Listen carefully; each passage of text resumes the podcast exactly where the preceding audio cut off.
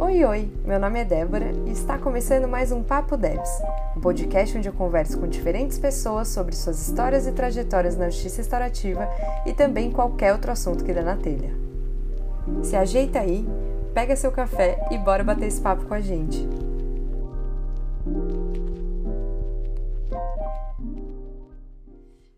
Oi, gente! Hoje o episódio do Papo Debs é sobre vizinhança. Vamos dizer que, né, com a pandemia, com o isolamento social, é, esse assunto tem se tornado cada vez mais incômodo, por assim dizer, ou talvez algo que você tenha descoberto coisas novas e novas possibilidades de conviver. Mas o que é fato é que falar de convivência, falar de condomínio e falar de pandemia tem sido algo bem complexo e com bastante campo para a gente explorar possibilidades. Eu duvido que você aí que esteja escutando não tenha passado por alguma questão de convivência nesse período de isolamento, seja com o vizinho com som alto ou seja com a sua mãe entrando no quarto no meio da reunião. Eu imagino que alguma coisa aconteceu, então senta aí para a gente escutar um pouco esse papo. E para isso eu chamei quem? Ana Cláudia Crote, que é uma amiga desde a época do colégio, talvez a gente tenha se conhecido lá pela terceira série, enquanto na época que se falava série ainda. Então, há, há um tempinho atrás, e ela é advogada e mora em condomínio, o que é muito importante para esse papo de hoje. E também está aqui com a gente para falar sobre isso o Michel Rosenthal Wagner, que é advogado, mediador e facilitador de diálogos de vizinhança, que além de tudo é um amigo aí da caminhada da facilitação de justiça restaurativa. Nos conhecemos em um curso de justiça restaurativa e continuamos aqui um admirando o trabalho do outro à distância e hoje ele está aqui para conversar um pouquinho sobre essas experiências de facilitar diálogo em vizinhança e morar também em condomínio. Então, queria perguntar, começar esse, essa conversa dizendo muito obrigada por vocês estarem aqui, estou muito feliz desse momento estar acontecendo. E Ana, conta pra gente aí, para quem está escutando, da onde que você está falando e pode até falar como que estão as coisas por aí também. Dé, Michel. Gente, é, eu falo de São Paulo, moro na Saúde, em um condomínio que são duas torres, são 120 apartamentos no total. A gente ficou com toda a área comum fechada bastante tempo, até na época que as coisas começaram a abrir, aqui continuou fechado. Hoje a gente está com a área comum que é bem grande, aqui no caso tem quadra, tem piscina, tem parquinho, pista de Cooper. Essa área está aberta com aquela restrição de um apartamento por vez, enfim. E acho que mais agora, sim, surgiram algumas questões condominiais gritantes e eu acabei me envolvendo mais do que ser apenas uma moradora desse condomínio. É a grande saga de ser advogada. Exatamente. que a gente acaba se envolvendo em mais problema do que devia. Mas, e também Quando a, Ana a gente esquece... vai ver, a gente já tá lá, né? Sim, exatamente. E a Ana esqueceu de dizer que ela fala de pijama, porque eu acho isso um aspecto muito incrível, porque eu também tô de pijama Ai, aqui é. falando. e... Eu acho importante estar à vontade, né? Eu acho que o home office, ele me permite não usar salto alto e roupas desconfortáveis e eu utilizo isso a meu favor sempre. Estamos aí torcendo para o dia que usar roupa confortável vai ser a, a, a, norma de etiqueta da advocacia. E a gente não vai precisar torcendo. de home office para ficar de pijama. É, mas é isso, já estou imaginando aqui a complexidade, né, de imaginar é, torres com 120 apartamentos, assim, socorro. Mas bora pois é. falar é. sobre isso. E, Michel, seja bem-vindo à conversa. Conta aí de onde você está falando, como que estão as coisas por aí. Oi, Débora. Oi, Ana. É, entre outras, um prazer mesmo estar aqui, porque a gente já se conhece. A Ana eu estou conhecendo agora, mas a Débora eu conheci. Conheci num contexto de ser aluno, e ser aluno da Débora e mais três professoras lá na Escola Paulista de Magistratura. E foi um tempo que eu aprendi coisas que eu gostei de passar a saber. E venho atuando aí nessa área que eu chamo realmente de vizinhança e com muito foco em condomínio faz muitos anos e então eu conto para você e para quem estiver nos ouvindo aí que aquele momento também fez um divisor de águas de certa forma além da mediação além da advocacia além de tantas outras questões, mas olhando aí para condomínios faz algumas décadas já mesmo, né? Então é uma delícia poder estar aqui mais horizontal ainda do que proposto no curso. E aí puxando já para esse lugar do condomínio, que é um lugar onde a gente pode também exercer aí a horizontalidade. E eu falo do lugar de um lugar que é o meu escritório nesse momento, então eu não estou de pijama, mas eu ia vir com uma camisa e tal, mas com cara de advogado, porque podia rolar um pouco de vídeo também, né? E aí resolvi só vir com uma malha que eu adoro, listrada, quentinha, gostosa, e uma calça bem gostosa também. E acho que a pandemia tem nos trazido N coisas diferentes. Eu nunca tinha pensado isso, que finalmente eu me alforriei, entre aspas, né, da coisa da gravata e da coisa do sapato amarrado ou fechado e o cinto e tal, né? Porque que nem os jornalistas, a gente nunca sabe se eles estão de short ou estão de calça ou de calça de agasalho. A gente também, quando está vendo esses lugares digitais, a gente não sabe exatamente, né? Então, eu estou uhum. num escritório dentro de um condomínio de duas pequenas torres, sem área de lazer, e a gente vai falar bastante disso, mas tem a coisa assim da preocupação por estar num condomínio é, comercial, que as obras, por exemplo, só podem acontecer de noite. E como todas as aulas que eu estou ministrando, ou todas as histórias que eu estou me encontrando com pessoas, ou muitas delas acontecem de noite, uma das coisas que me tensiona é, será que vai acontecer alguma obra no prédio, ou no andar, ou no vizinho hoje? Mas que a gente nunca sabe, as pessoas nem sempre avisam, né? E hoje a Sim. gente vai falar bastante de diálogo, então eu acho que essa é a coisa que permeia a história de viver junto em condomínio. E eu moro num condomínio de casas, mas assim, quase juntinhas mesmo. E vou poder também então compartilhar essa experiência de morar num aspas, né, lugar super legal porque é casa e não é apartamento, mas continua tendo gente, né? E aí gente, né, eu gosto de é, eu gosto de olhar condomínio como bom, tem as estruturas, né, as situações de vizinhança construídas, com mais ou menos torres. Hoje em dia tem condomínios que tem mais gente do que a maior parte das cidades do Brasil, que é 5 mil pessoas, né? Então, uhum. Esse é um uhum. parâmetro uhum. muito louco no sentido de pequenas cidades sendo administradas ou advogadas, né? Que nem a gente, ou facilitadas os diálogos. Então, para mim, condomínio é gente, mais além do que estruturas físicas mais ou menos parrudas, habitação de interesse social, Minha Casa Minha Vida, que eu chamo de Nossa Casa Nossa Vida, ou esses condomínios vários de poucas unidades, né? Sim. É isso, um prazer estar aqui. desse Nossa, jeito... demais. E, Não, e eu fiquei de... pensando. Fala, Michel. É, e desse jeito que é áudio, né? Então a gente estava até conversando, né, Débora, que essa coisa do. É, é remontar sem nostalgia a uma coisa que é parecida também com a história da época do rádio, onde as pessoas se encostavam ali, né, na, na, no rádio e ouviam, né, o rádio de pilha, essa coisa toda, né. Então Sim. eu acho uma delícia poder estar participando nesse lugar e conhecendo, porque é a primeira vez hoje. Ah, que demais, eu fico muito feliz. É uma honra, né? Papo Debs é algo que já tá, meu, famoso nas cabeças. Ai, gente, eu adoro ter ótimos amigos.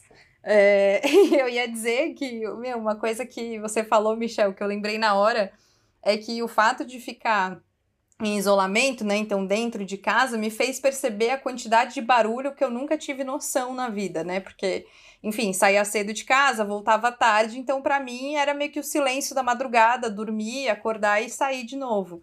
E aí, o curioso de estar tá em casa, eu falei, nossa, cara, como tem tanto barulho que eu nunca imaginei, que é o cortador de grama, que é o vizinho arrastando móvel, que é, assim, barulho N, que eu nunca, né, nunca tive contato com isso e o quanto isso foi é, me fazendo perceber vida, né, dentro da onde eu moro. Porque, assim, antes parecia que só tinha eu. Então, tipo, chega, dorme e sai.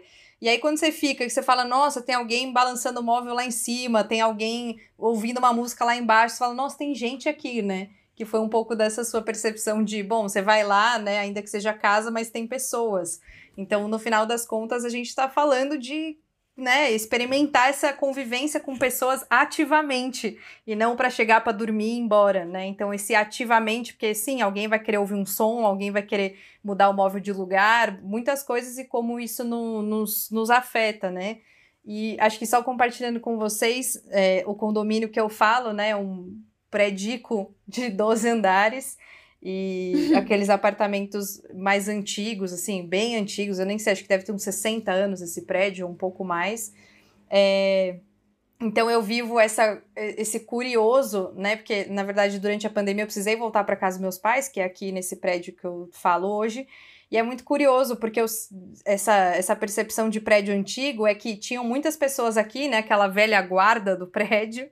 E que uhum. daí isso tá se mudando, né? Pessoas foram embora, pessoas faleceram, e aí chegaram gente nova. E aí, o quanto eu não conhecer essa gente nova me dá uma sensação de, de esquisito, de, né, cadê aquele lugar que eu conhecia, aquelas pessoas que eu conhecia.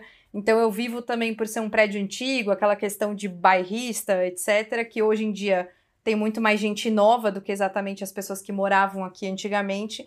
Me dá essa sensação de não conheço essa galera, não sei quem são, né? E, e, e me causa muita estranheza não saber quem são as pessoas que eu compartilho o prédio né? Então, uhum. enfim, queria saber para vocês como que era, como que é isso assim para vocês no condomínio de vocês morar com pessoas que talvez vocês não conheçam, até porque no caso da Ana, né, 120 apartamentos, eu imagino que alguém ela não conheça.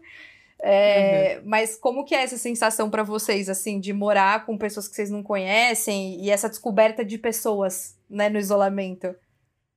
É, eu acho que é, querendo ou não, me tornei um pouco famosa no condomínio agora, né? Porque eu sou a advogada que resolveu algumas coisas para alguns e que atrapalhou a vida de outros, porque cada um tem a sua ótica do que tá acontecendo no meu condomínio.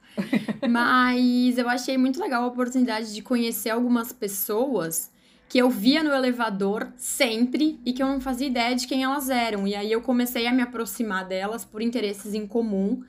E o engraçado daqui é que são duas torres, 60 apartamentos em cada uma das torres, 120 apartamentos, mas é todo mundo, ou a grande maioria, tem a intenção de que isso aqui funcione meio como uma família. Então a gente se conhece, é legal isso.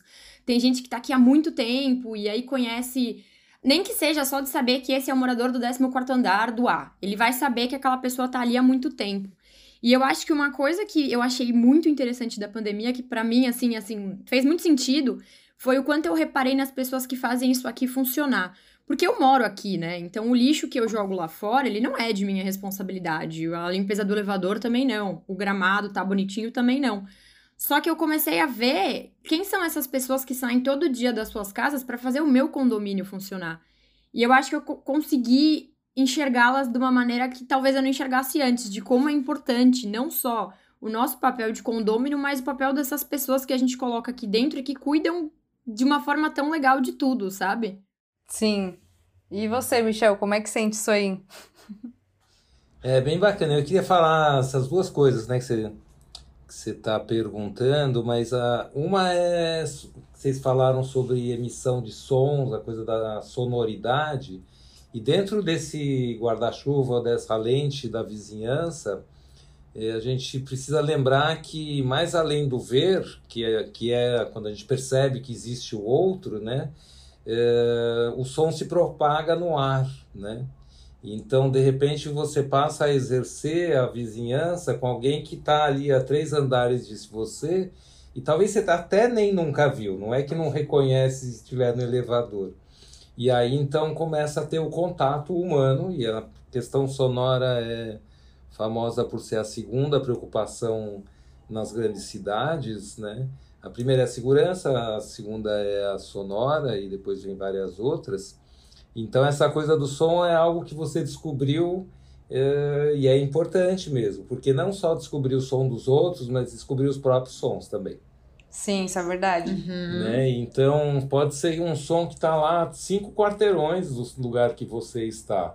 Mas assim que o som chega no seu ouvido, está acontecendo uma história de vizinhança da mesma forma. Pode ser um som do prédio da frente, também é vizinhança. E aí a gente fala de vizinhança na cidade, de vizinhança urbana.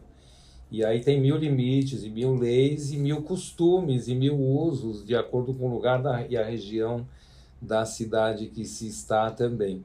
E aí eu fico imaginando a história, não é só do home office, as pessoas começam a, a passar a falar que, ah tá, então eu trabalho onde eu moro. Não, eu faço um monte de coisas agora onde eu moro, né? Eu faço ginástica, uhum. eu medito, eu canto, toco meu instrumento, né? E a coisa vai num crescente. E acho que a gente está se deparando aí com um questionamento super saudável, que é esse jeito de construir cidade e morar e trabalhar é adequado, por exemplo, numa pandemia? Porque desliga a pandemia e continua com o som, né? Muitas vezes ele é inadequado. Se você chega bem tarde e sai bem cedo, mesmo assim tem umas horas de repouso que você possa querer algum silêncio maior, né? Mas mesmo de dia. Então essa coisa do som é super relevante mesmo para todos nós individualmente olharmos, ouvirmos, observarmos, pensarmos naquilo que a gente emite e naquilo que a gente ouve e aí trocar isso, né? Tem mil histórias de mediação bem legais, Débora, que é então o salto alto, o arrastar do sofá, ou a bolinha de ping-pong, ou a bolinha, enfim, é, qualquer bola, é, as unhas do cachorro, tem mil sons que reverberam. E basta às vezes você trocar as pessoas de unidade falar assim: tá bom, você que tem o cachorro em cima e que me enlouquece aqui embaixo, vem aqui 15 minutos e eu vou lá brincar com seu cachorro e você vai ouvir as unhas e vai ver se eu sou se eu sou razoável ou não. E aí a gente tem descarga de vaso sanitário, liquidificador, centrífuga, sons diversos. Tem uma coisa que é super legal, assim, que eu observo na coisa de trabalhar em condomínio, que se a pessoa gosta do som da música que o vizinho coloca, tem casos que, que o cara interfone e fala, você não pode aumentar um pouquinho? Então, é, para a gente alargar esses horizontes, assim, nesse contexto de que sempre é ruim estar Sim. perto de vizinho. E aí, essa Sim. segunda pergunta, e acho que cada um tem que se perguntar mesmo em relação é, a isso, é como é que a gente promove uma vizinhança mais saudável? Como é que a gente promove essa coisa do conhecer quem está do lado, pelo menos para dizer um oi, sabe aquela coisa de cidade do interior que as pessoas se cumprimentam na rua, independente de conhecê-las ou não. Uhum. Né? Então você não precisa mais a relação de vizinhança, assim como às vezes a de amizade, né? Às vezes as pessoas ficam com medo, aí depois vai me pedir limão, vai me pedir farinha, vai não sei o quê, né? Esse tipo de troca que a gente às vezes trava, ou vai ficar querendo qualquer coisa. Então, nesse contexto, até complemento aí o que você fala, Ana, porque é, você falou, ah, tem um monte de gente que vem todo dia no meu condomínio e faz funcionar tudo aquilo que eu quero que funcione, e entre aspas, não seria a sua responsabilidade fazer o trabalho, mas certamente a sua responsabilidade ver que isso aconteça. Né? Não que você vai cortar o Sim. jardim ou pintar a parede ou reformar uma canalização. Então, olhar para essas áreas comuns e se apropriar dela é uma dificuldade que muitas vezes as pessoas têm. E hoje em dia que a saúde está tão, ou a convivência está tá tão restrita territorialmente, se a gente cuidar também desse jeito, falar, meu, tudo aqui é ponto de encontro. Se eu me sinto sozinho, sozinha, de encontrar as pessoas e não estou podendo ou não estou querendo, porque, enfim, o isolamento social no Brasil Sim. é quase que uma opção subjetiva pessoal. Sim. Né? Então, se eu estou proposto a ficar nesse território do condomínio, como é que eu vou encontrar, mesmo que de longe, ficar olhando para uma criança brincando logo ali na quadra ou em algum lugar, ou ficar observando o céu de algum lugar, ou tomar até um sol, que é essencial, enfim e a gente viu nos condomínios de tudo em São Paulo, né? Desde o do liberou geral até aquela coisa razoável de falar, ei, não está proibido se encontrar, só está proibido se aproximar. Né? Tem 3, 4 metros de máscara, é seguro? Vamos então combinar que nesses espaços comuns do condomínio possam frequentar X número de pessoas ao mesmo tempo. E aí vai rodiziando e muitos condomínios levantaram barricadas dentro, né? Coisa que nem nos parques os, o governo e a municipalidade fez o lugar que a gente precisa procurar saúde. Ah, não pode mais entrar. Como é que é isso? Podia, poderia entrar um pouco de gente. E aí, nesse olhar, eu acho que só falta esse tipo de coisa que a gente trabalha o tempo todo, né? Débora em especial, é, mas Ana também, que é promover o diálogo, ver se aproximação, porque é tão incrível. Eu já estou na vida aí faz tantos anos, eu sempre percebo que basta aproximar um pouco, tirar um sorriso, usar de comunicação não violenta, é, olhar nos olhos. Hoje em dia já não dá nem para olhar na boca e ver a expressão. Então, olhar nos olhos para as pessoas promove contato. E se promove esse contato, pode rolar uma vizinhança é, mais rica, né? Nesse sentido. Tudo que a gente precisa é de gente, condomínio é uma oportunidade. Quem mora numa casa unifamiliar de porta para rua não está com essa proximidade possível tão fácil, né? Então é, vamos abrir o olho aqui para olhar para novas possibilidades dentro dessa vida louca que a gente está vivendo e que no movimento adensado de gente está nos mostrando coisas antigas e coisas novas. Né? A gente está vivendo algumas tensões diferentes, né? E realmente uma delas é contato, né? Conexão, não contato, Sim. conexão, né? Isso aí é uma coisa bem. Uhum. Que a gente se vulnerabilizou. A gente podia falar um pouco disso também, né, Débora? Assim, como é que é estar tá conectado a umas coisas e como é que é estar tá conectado a outras coisas e a outras coisas nesse momento da pandemia e, em princípio, em lugares uh, mais circunspectos, pequenos. Né? Não estou falando que tem que ser um apartamento pequeno, mas qualquer tamanho de apartamento é menor do que poder estar tá na rua, né? Sim. Sim, e, e a, as conexões mudaram, né? Porque por mais que a gente esteja aqui se conectando, eu, Ana, não consigo ter a mesma sensação que eu teria numa mesa, todo mundo junto, sabe? Então a gente teve que se reinventar, assim, eu acho super legal, super válido. Sou super a favor das coisas online, mas como eu sinto falta de estar tá perto, sabe? Literalmente, assim. Não, faz é, muita diferença. aí tem umas nossa. ferramentas aí que eu gosto de chamar a atenção nas falas que eu falo, né? Engraçado como uhum. nós aqui que moramos em São Paulo, a gente às vezes até fala de abraçar a árvore, mas não abraça, né? É verdade. E aí, de é repente, eu passei a fazer isso mesmo, uma árvore lá no condomínio que eu moro mesmo. Mas tem um, assim, uma dica uhum. para os ouvintes que eu poderia chamar, são duas que eu tenho descoberto na minha vida pessoal mesmo. Uma é que ficar abraçando uhum. uma árvore durante tipo 20 segundos ou um pouco mais é muito diferente do que passar a mão na árvore, né? Assim como abraçar uma pessoa, uhum. dar a mão ou dar um, aqueles abracinhos é, rápidos faz um efeito que a gente já tem sentido muita falta. Mas você ficar 20 segundos Sim abraçado com uma pessoa e trocar a respiração, né, essa coisa da sensação de presencialidade, faz a maior diferença.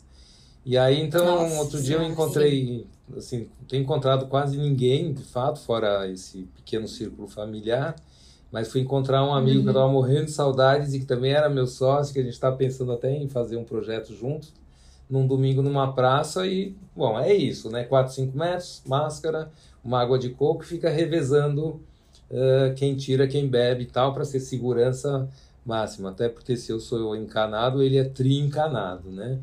E aí quando a gente se uhum. encontrou, sabe aquela coisa assim, já estava matando a saudade de ver. Né? Não era só a saudade de conversar, de falar, de dar mão, de dar um abraço, não sei o quê. De ver. Aí, daí, sabe quando faz assim e não pode abraçar? Eu fiquei com os braços abertos uns 20 segundos Sim. de novo, que é o número que eu queria ir nessa história. E quando duas pessoas uhum. ficam com os braços abertos, uma olhando para a outra, eu juro por Deus, gente, não é que nem abraço, mas é bem mais próximo do abraço do que com, o braço, com a mão fechada.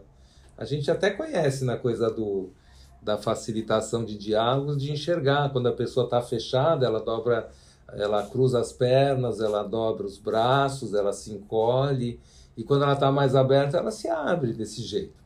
Então a gente pode praticar uhum. esse tipo de coisa se a gente tiver clareza de que existe com certeza um limite de segurança para viver nessa história. Só que a característica Sim. geral dos condomínios, e são raros os que falam que nem você falou, Ana, que é tem o desejo de exercitar a vizinhança de uma forma positiva. Né? Então tem uma coisa assim, já tem o desejo, já tem a uhum. vontade, já tem esse ímpeto, a gente já está reaprendendo como se relacionar, percebendo um pouco mais a falta, a gente pode ir para algumas ações mesmo, né? E até lembrando Sim. que logo mais, se Deus quiser, a gente vai estar tá exercendo mais liberdade, né? Então, como é que é? Vai ser só, ai que bom, posso voltar a ver, abraçar, beijar as pessoas? ou eu posso realmente me aproximar mais delas. Porque essa falta Sim. a gente pode sair de alguma forma melhor dessa história, enfim, que eu não vou botar nenhum adjetivo diferente do que, ai meu Deus, nesse sentido, né? Nesse contexto. Uhum. E eu super fiquei não, é é, pensando aqui também, Michel, com isso que você falou, que eu tava pensando que o fato da, das pessoas não se conhecerem, né, no, no prédio, eu acho que vai muito de encontro àquela noção, né, que a gente fala sobre o, o se responsabilizar pelo coletivo, né, o se responsabilizar pelo prédio em si, né, que foi um pouco do que a Ana trouxe também, de, ah, eu não sou a pessoa que vou lá cortar grama, né, comecei a reparar o, o, o moço que limpa o elevador, o moço que limpa o hall, sei lá, e aí que é isso, né? Tipo, não é a gente que vai limpar, mas o quanto, quanto a, quando a gente não, não cria né, essa noção de, de, de espaço coletivo mesmo, que é o prédio para além do seu apartamento, a gente pouco se sente aproximado dessas funções, né? Então eu lembro que na própria faculdade, é, que era aquela, tipo, 100 alunos na sala, tipo, meu, a galera deixava tudo bagunçado, assim, tipo, ia saindo, ai, derrubou o lixo, não levantava.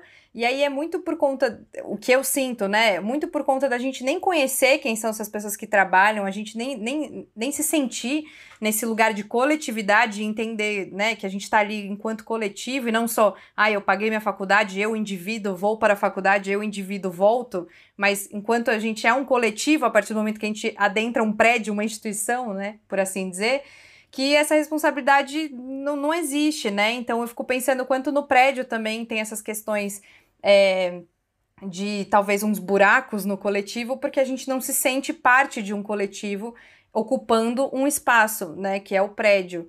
E aí, ne, quando eu voltei para cá na casa dos meus pais, foi muito engraçado, porque eu, eu falei para minha mãe, estava numa época de muito frio em São Paulo, acho que inverno, setembro, outubro, e aí eu falei, putz, mãe, vamos entregar uns casacos na rua, né? A gente coloca máscara, mas assim, eu tenho dois casacos, você tem um, tipo, três casacos, não vai ser muito legal.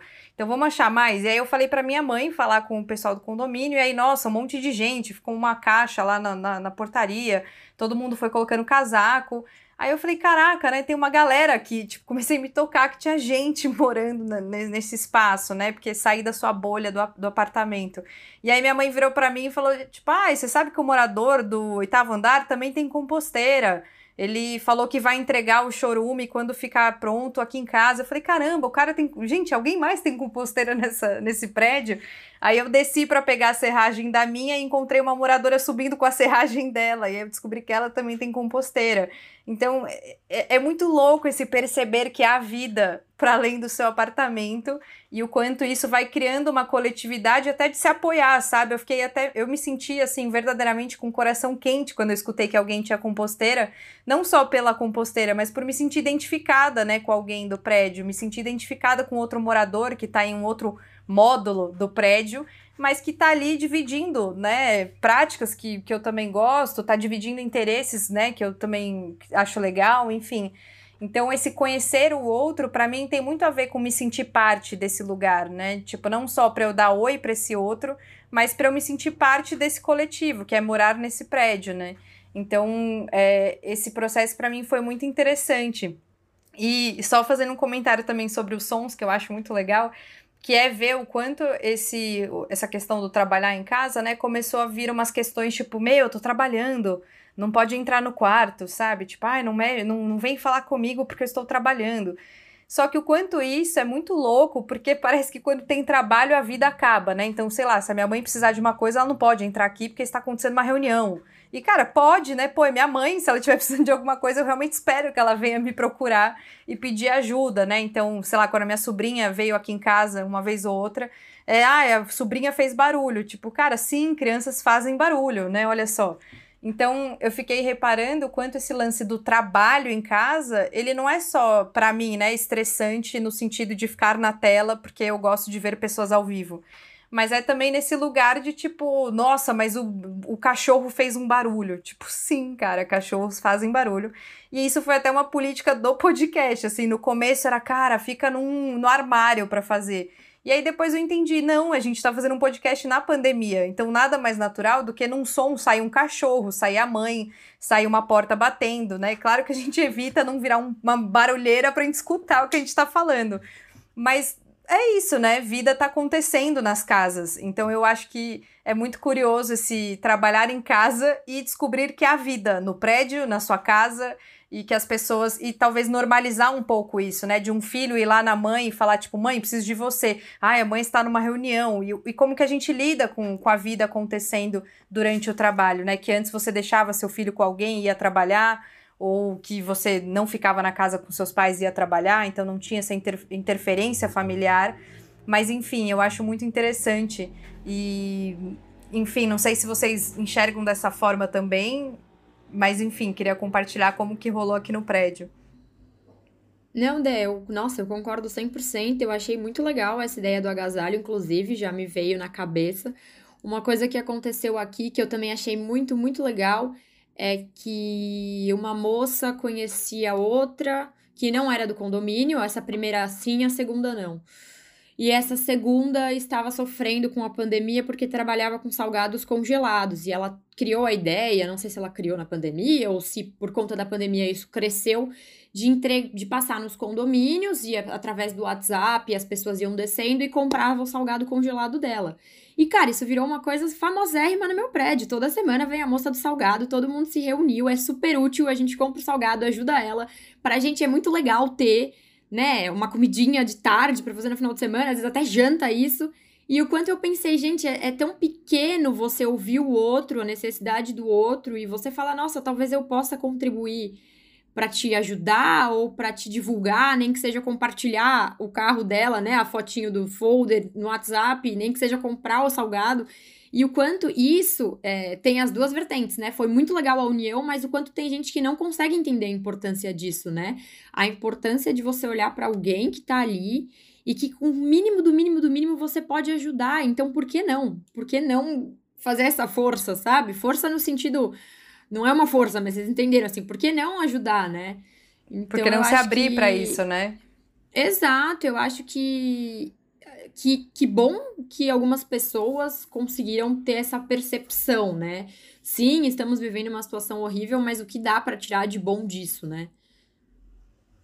Super. Nossa, é muito, muito massa você ter falado isso, Ana, das pessoas irem se juntando, né, e conhecendo a história. E isso me leva muito para um dos maiores motivos de, de ter, assim, incômodos meus, assim, né, sendo muito honesta, tipo, incômodos meus com os barulhos da, da, do prédio, é muito porque eu não conheço essas pessoas, né? Porque da minha prática de justiça restaurativa, meus incômodos, eles ficam muito grandes quando eu não sei quem tá fazendo isso e quando eu não sei a história por trás desse barulho, né?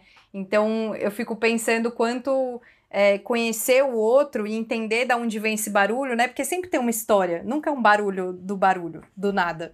Né? Sempre tem uma história atrás do nosso incômodo. E a justiça extrativa ela me mostrou muito o quanto quando a gente conhece história, a gente começa a olhar o incômodo de um outro jeito. Não quer dizer que eu não vá ficar incomodada com barulho, mas eu tenho uma abertura para o diálogo muito diferente do que eu só se eu só falar pro porteiro, tipo, reclama aí com alguém que tá fazendo barulho. Tipo, eu não sei nem quem é essa pessoa, né? Então, é, a, minha, a minha chance de ter um mínimo de empatia ou conexão humana com essa pessoa é muito pequena, porque eu não sei quem é, não sei por que, que tá fazendo barulho, não sei tá arrastando móvel do quê, né? Fazendo o quê.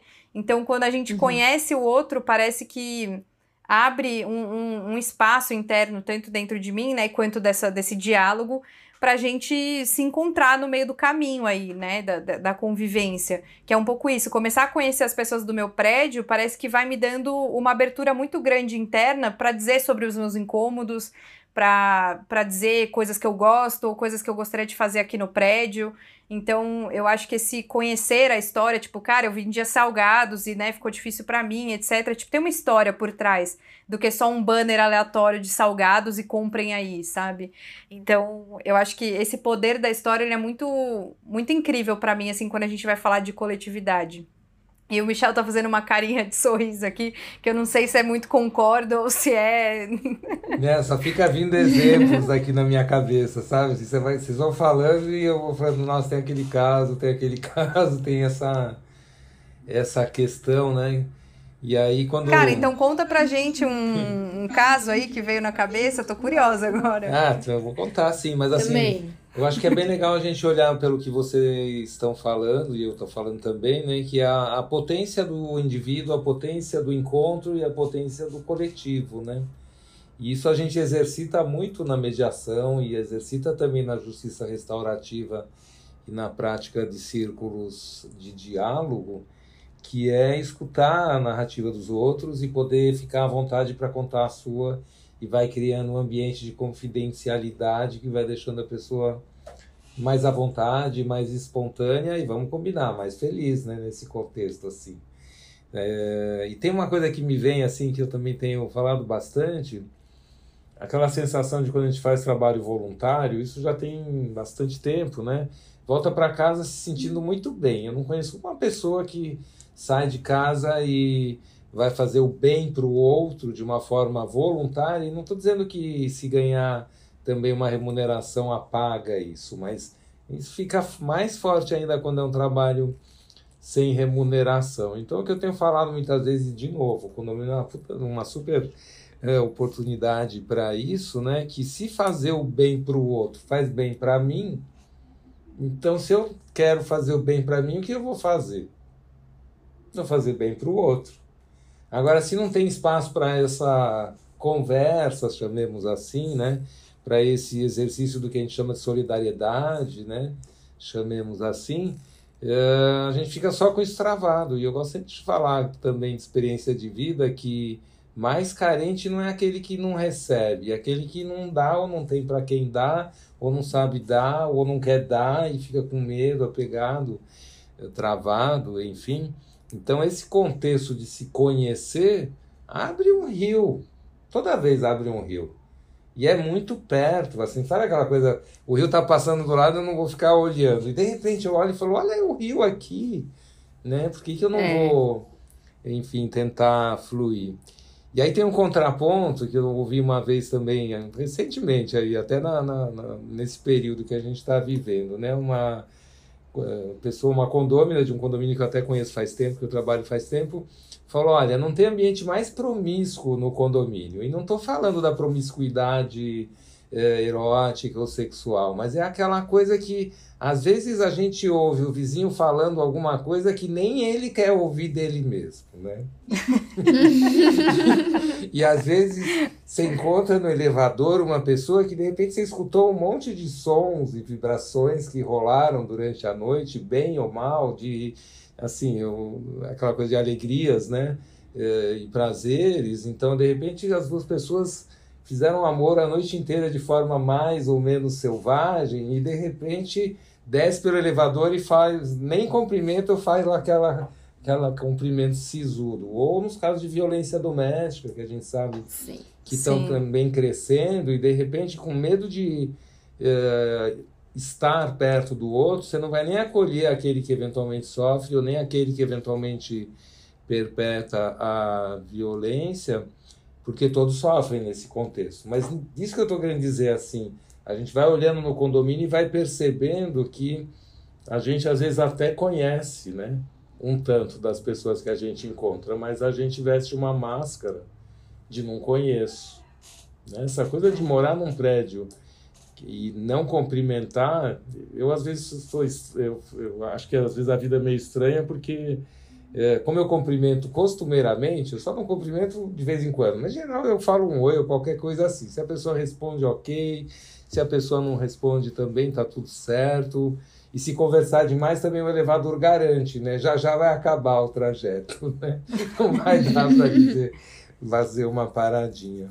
Então, esse, exercício só tem me mostrado que o difícil é dar esse primeiro passo. Depois, parece que entra no rio e o rio nunca é igual no, no, em qualquer momento, porque é a água que passa.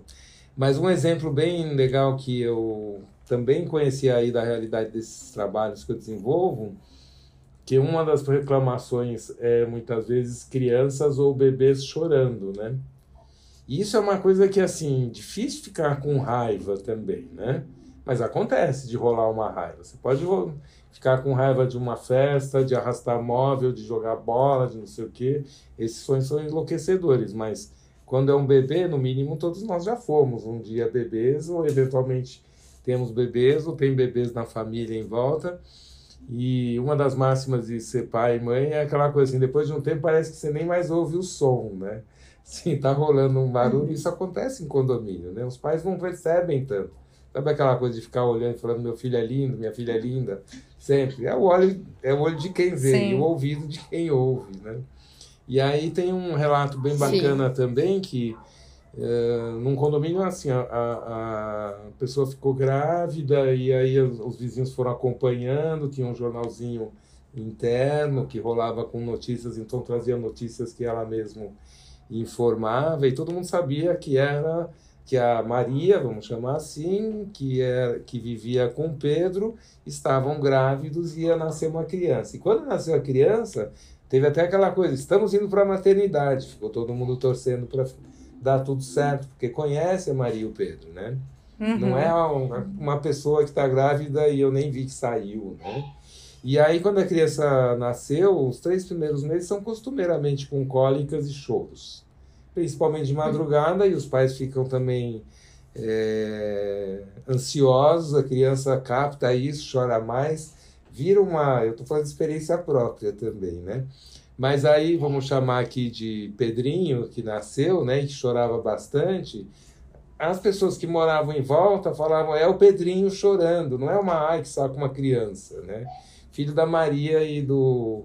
Agora esqueci o nome que eu dei aqui para o exemplo, né? E aí, de repente, uma outra pessoa subiu lá e bateu na porta e falou: Olha, tem um remédio natural que chama funchifória que super alivia. Ou colocar uma. A, é, como chama aquele negocinho de água quente na barriga, também super alivia. Ou fazer uma massagem tipo Chantala, potencialmente super alivia, né? Mas aí você vê que a reclamação do som se diluiu e se desconstruiu de uma outra forma.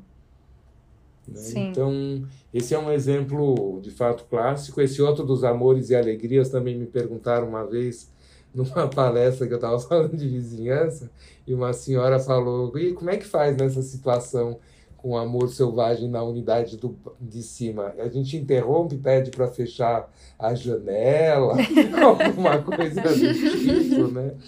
E aí eu fiquei, eu já sou meio avermelhado, né? E aí eu fiquei roxo e ficou todo mundo rindo. Falei, ah, condomínio pode ser alegria também, né? Pode ser inclusão. Pode ser essa coisa assim. E aí já começa aquela coisa, ah, deve ser inveja quem reclama, né? Esse tipo de história. Mas não é isso, é falta de proximidade só, né? Para poder sim. compartilhar. Ah, olha, eu nunca tinha pensado nisso, né? Mas assim, é compartilhar o som. E tem um termo super bonito que eu gosto, que é compartilhar, a gente compartilha a paisagem sonora.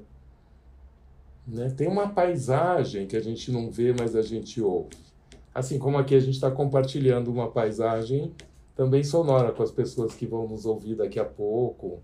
Se fosse Sim. ao vivo, seria agora mesmo. Como é que chega esse som?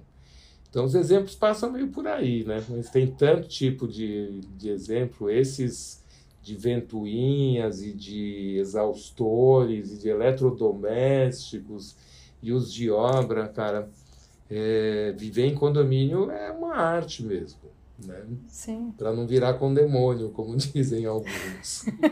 e eu acho que disso tudo que você falou é só um reflexo de que o lugar do outro, ele é muito difícil de ocupar. E num condomínio são muitos outros, né? Então, você ocupa o lugar de um para entender um barulho, dali um pouco você tem que ocupar o lugar de outro para entender um vazamento, daqui a pouco alguém tem que se colocar no seu lugar. E é uma troca constante. Eu acho que se você não percebe isso, você vai numa luta, cara, que só você sofre, porque eu não tô falando que a gente tem que ser 100% compreensivo de tudo, porque realmente algumas coisas ultrapassam alguns limites, mas até que ponto a gente também não pode respirar e pensar, ainda mais no momento que a gente vive hoje, de que, cara, tá todo mundo preso em casa. Por muito tempo a gente ficou mais preso do que estamos hoje. E as pessoas tentavam se virar como dava, arrumava armário, e aí pulava corda e fazia abdominal, e aí derrubava um peso no chão, um peso que comprou para treinar em casa. Então eu acho que é uma questão de, de, de, se colocar no lugar do outro que não deixa de ser um reflexo do que a sociedade precisa como um todo, né? Sim, Anny, eu tava pensando aqui né? Que em relação a isso que você falou de. É, tem coisas que ultrapassam limites, né? Eu pensei também que.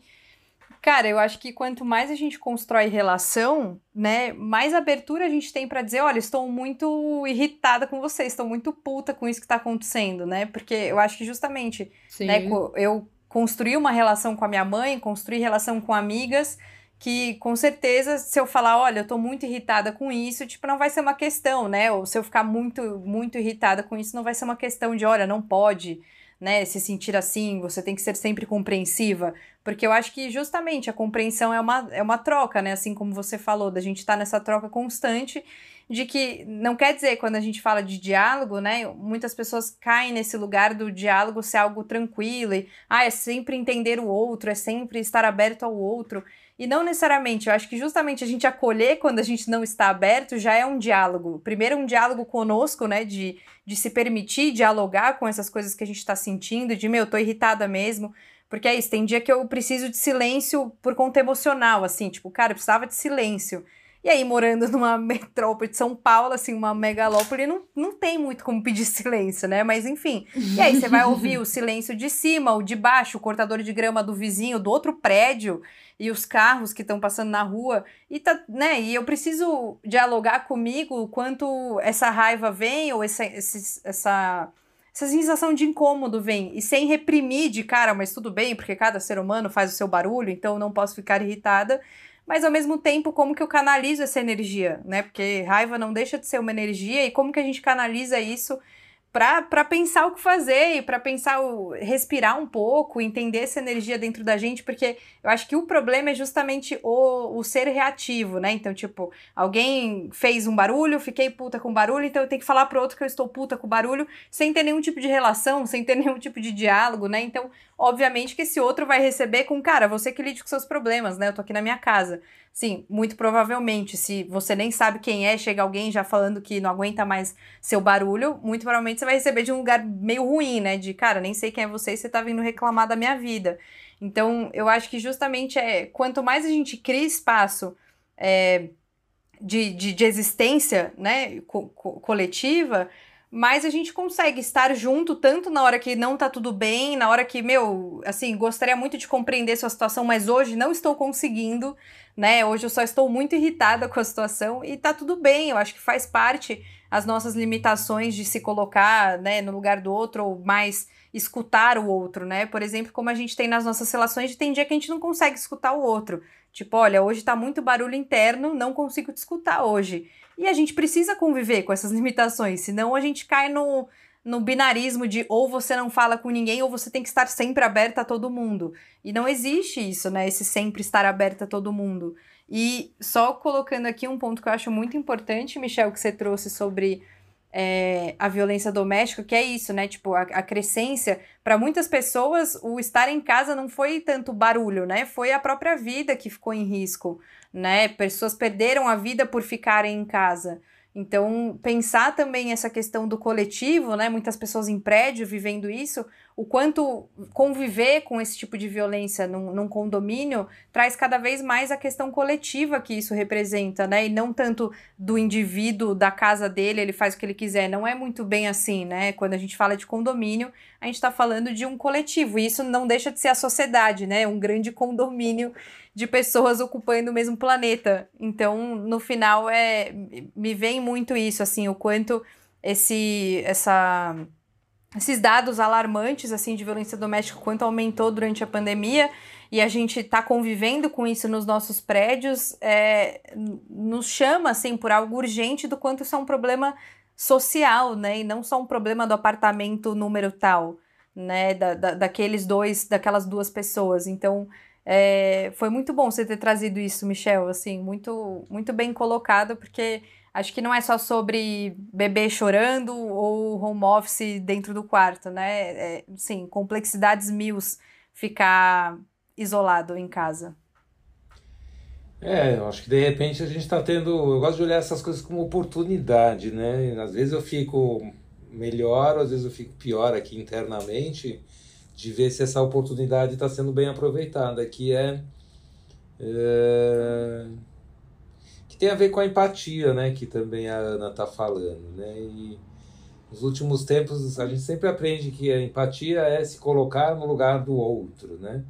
E até um dado momento dá conta de um exercício novo, mas eu tenho né, até provoco aí a reflexão, né, para a gente pensar aqui junto, porque é, é se colocar no lugar do outro ou é sentir o outro, né? Porque eu não sei se dá para se colocar no lugar do outro. Acho que parece até meio impossível, sabe? Como é que eu posso entrar aí dentro da Débora e me colocar exatamente com todas as crenças e culturas e fortalezas e vulnerabilidades que a Débora tem. E aí eu me coloquei, agora então eu sou Débora, e depois eu volto a ser Michel, e aí então eu cresci o meu entendimento. Não estou dizendo que esse exercício não seja é, válido, né? Mas, de novo, precisa bastante narrativas e conversas para isso, né? Mas se eu conseguir sentir Sim. o que o outro está sentindo, e perceber em que momento que ele está, sei lá, físico, emocional, espiritual, é, eu acho que aí a gente está talvez chegando um pouco mais perto do que é esse lance da empatia. E aí eu não vou poder fazer mal para alguém que eu já senti. Parece que estende assim o meu o meu ser, né? Eu sou com o outro, eu não sou aí sozinho. Mas acho que se a gente falar também, por outro lado, da questão da violência doméstica, a gente também tem que falar com algo que às vezes é mais ou menos violento, mas que tem a ver com a comunicação no condomínio, que a gente já falou um pouquinho, que é os funcionários, né? Uhum. Essa pessoa que vai Sim. dar o recado de dizer que você está incomodado com algo, né? Talvez também precise te conhecer um pouco mais e conhecer o outro um pouco mais e não ficar numa guarita fechada sem contato, né, ele também, ela também, funcionários eventualmente do condomínio, são usuários e frequentadores da propriedade e fazem parte dessa comunidade de vizinhança, né? Então, Sim. de repente, a pessoa vai ligar no andar de cima e vai falar: Olha, a dona Débora está reclamando de novo. Dá um tempo, Jorginho. Você não, já não te falei que o seu som tá alto e as pessoas estão aí fazendo cara feia para você. Estou aqui criando um exemplo, né? Você não Sim. quer que as pessoas olhem para você com cara boa? Não é mais legal? Né? Então, pelo menos compartilhe aí a playlist e vê se alguém está afim de inserir alguma música que seja agradável para todos. Faz um outro tipo de acordo musical nesse contexto. Juro, estou aqui assim, é, livre criar nesse momento, mas essa coisa da empatia e essa coisa do que assim da coisa dos funcionários é muito extremo também porque os condomínios colocam os funcionários responsáveis pelas, pela segurança em guaritas fechadas pedem para os condôminos abaixar o vidro quando entram de carro ou se identificar quando entram uh, a pé, mas não cumprimenta esse funcionário. Ele não vai conseguir olhar para o seu rosto, identificar se você está passando bem ou mal, se você está passando mal e precisa eventualmente de um auxílio, ou eventualmente até você não está rendido por um ladrão e vai acontecer um arrastão. E paga-se uma fortuna para essas estruturas de segurança.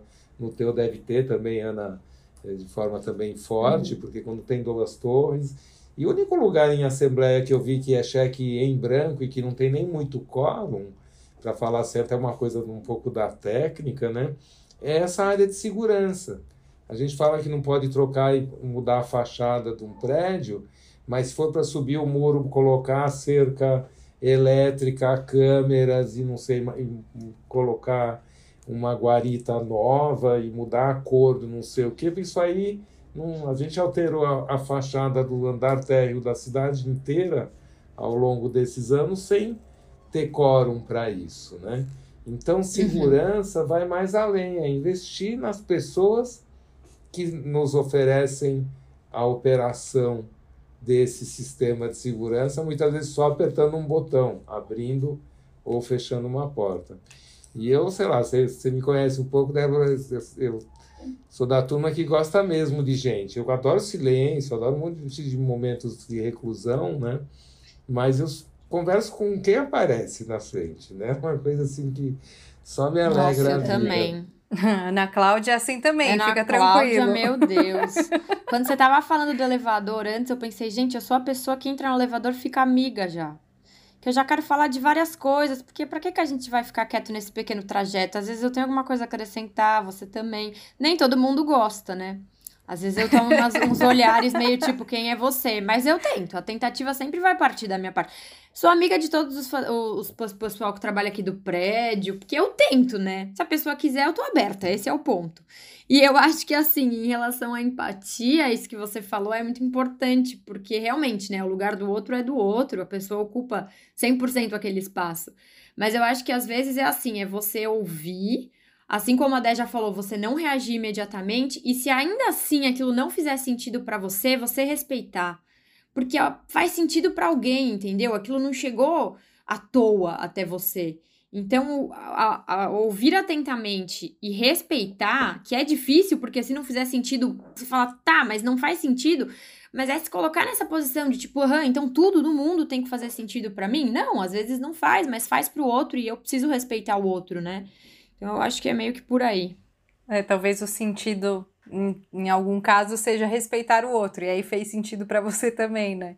Eu acho que é, no é. final a, a, gente vai, vai criando sentidos a partir do que do quanto a gente pode é, até onde a gente pode ir, né, nesse, nesse lugar assim. Tem momentos que realmente, ah, é, não é muito legal esse barulho aqui agora, mas, meu, prefiro deixar essa pessoa fazendo esse barulho aí sem irritá-la e encher o saco, porque tá tudo bem para mim, não é uma questão hoje. Pode ser que amanhã seja uma questão. Então eu acho que a gente fica nesse fluir de construir sentidos e possibilidades e até onde a gente consegue ir, até onde não.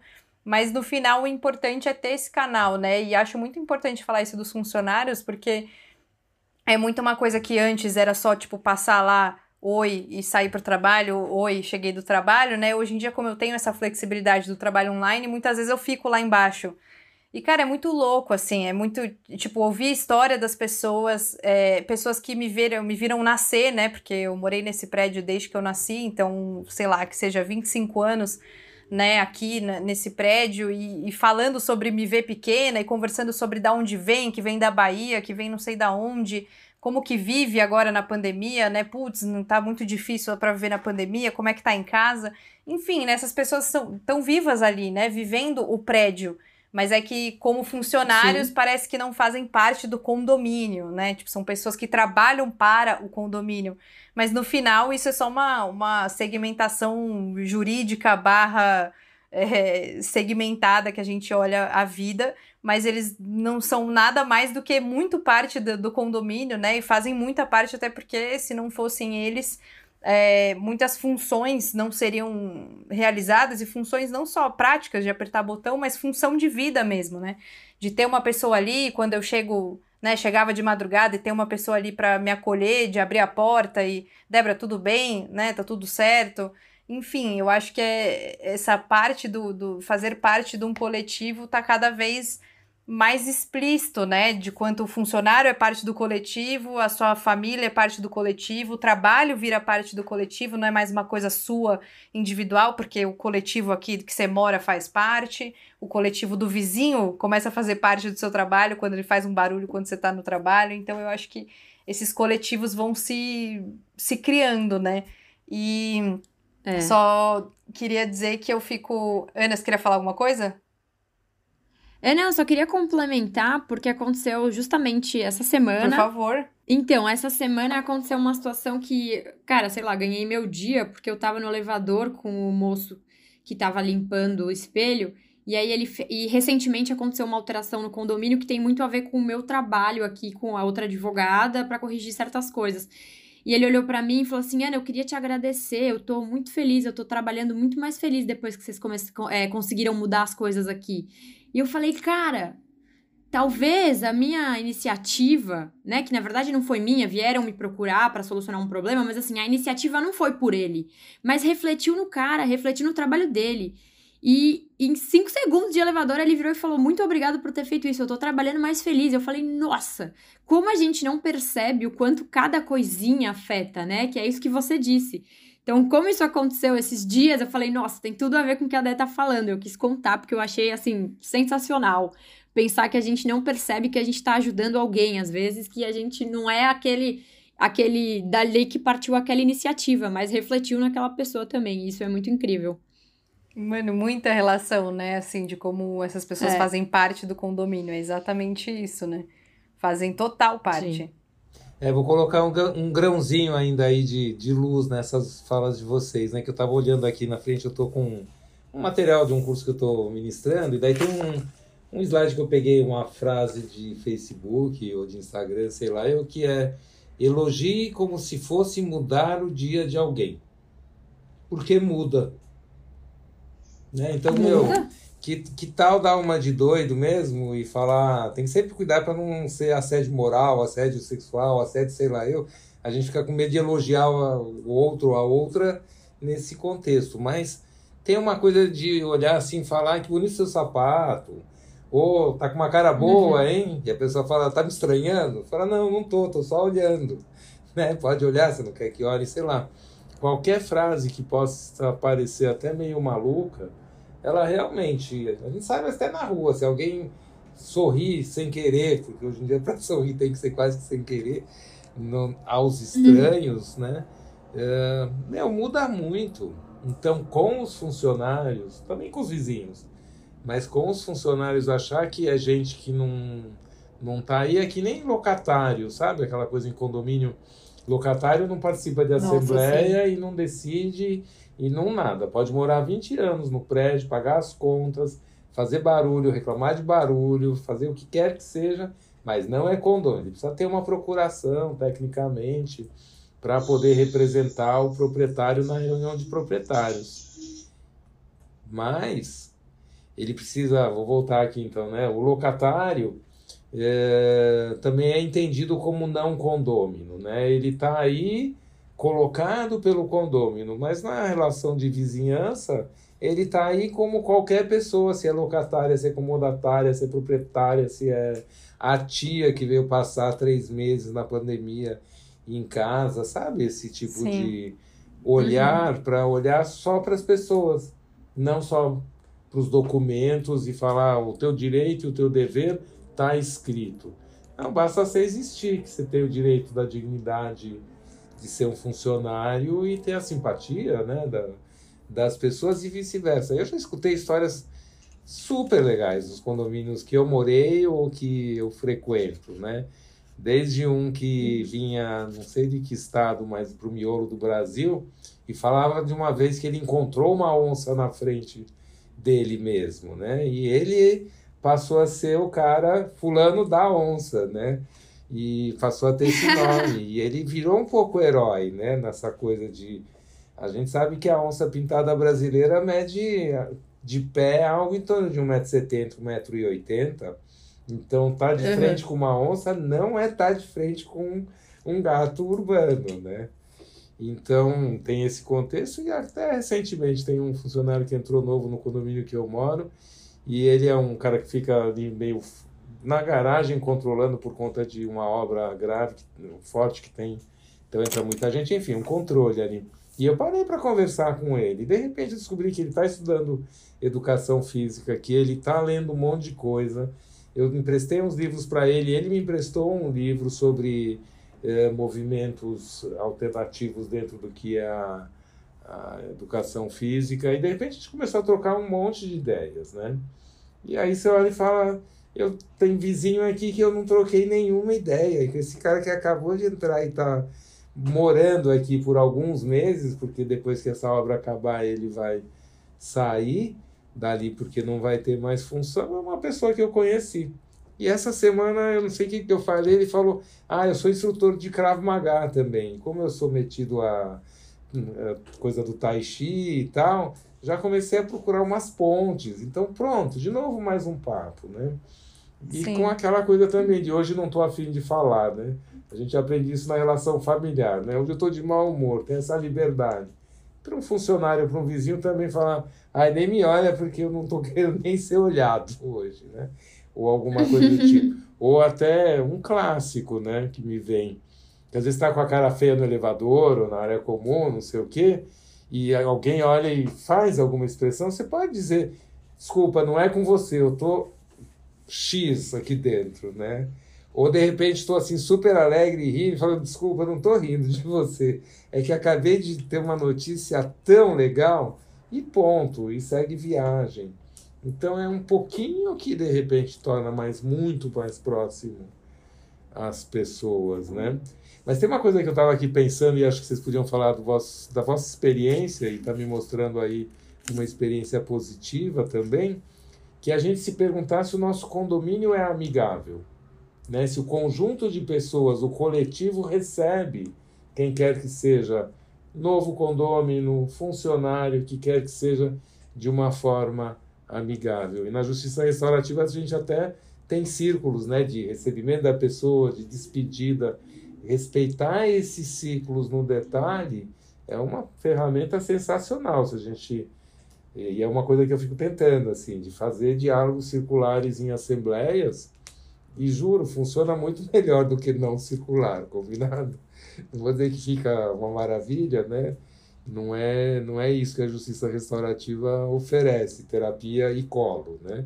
Mas que ela promove algum bem e a, me parece Sim. que vocês duas falam de experiências que estão mostrando que o condomínio pode ser melhor história da compostagem uhum. meu fazer compostagem obrigatoriamente esquenta aquele material que está sendo compostado e você falou que descobri que tem pessoas que fazem compostagem aquecer o seu coração na coisa da identidade, pronto, já construiu uma ideia super legal de uma experiência que poderia ser um detalhe. Né? Sim. Falar, ah, fulano também faz. Não é isso, é mais que isso. Né? Total. E eu ia falar só sobre essa coisa da, do elogio, Michel, que me veio na cabeça, que talvez é o quanto a gente não tem ainda é, tantos muros, né, que a gente consiga ficar só nesse lance da aparência, né? Porque acho que justamente o, o assédio vem muito daí, né? Tipo, a dificuldade que a gente tem de elogiar uma mulher, por exemplo, para além do, nossa, ela está bonita, gata, que roupa bonita, que corpo bonito, né? E que isso constrange uma pessoa que você não tem a mínima intimidade no elevador e, nossa, que gata que você está hoje. Eu ficar, meu, calma aí, né? Quem te deu essa liberdade?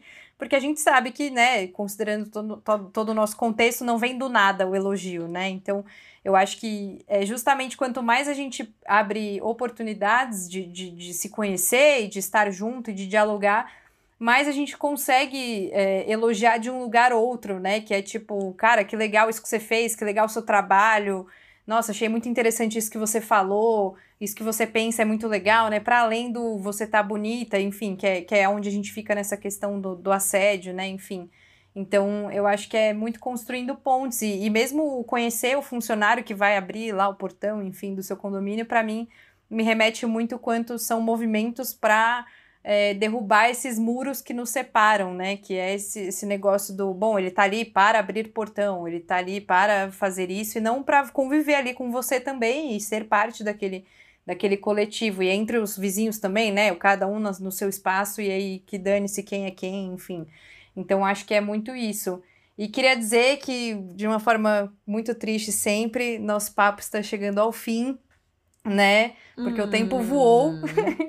a gente nem repara, por mim eu ficaria mais muitas horas conversando aqui. É, foi uma, uma reunião de três pessoas que não gostam de falar. Eu acho que deu para concluir. É, né? exatamente. Tipo, peguei as duas pessoas que mais falam, assim, que vão viajando junto comigo e, e coloquei no mesmo, no mesmo podcast. Achei incrível essa ideia.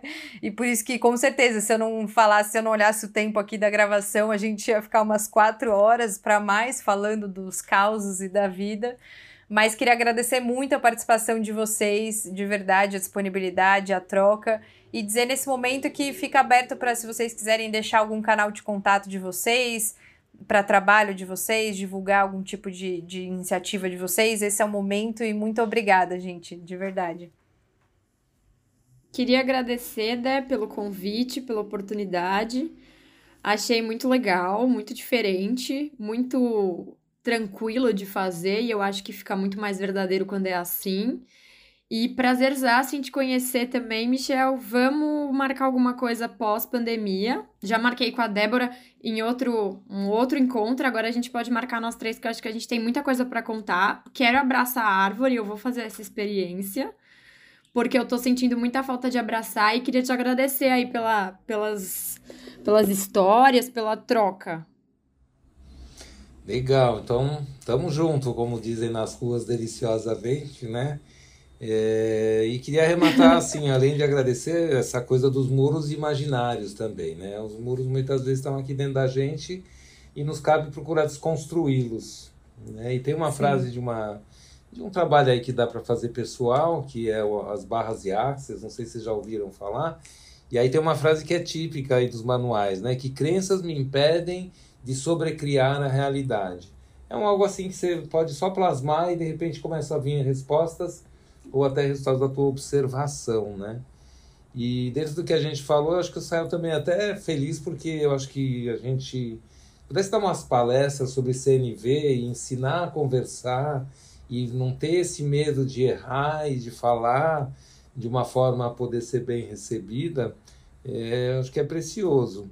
E até no, no limite tem um exemplo aqui em São Paulo que é da Monja Arro, não sei se vocês conhecem, a Sandra Degelstein. E ela começou um trabalho uhum. no condomínio dela que era fazer meditação alguns dias por semana em tal horário.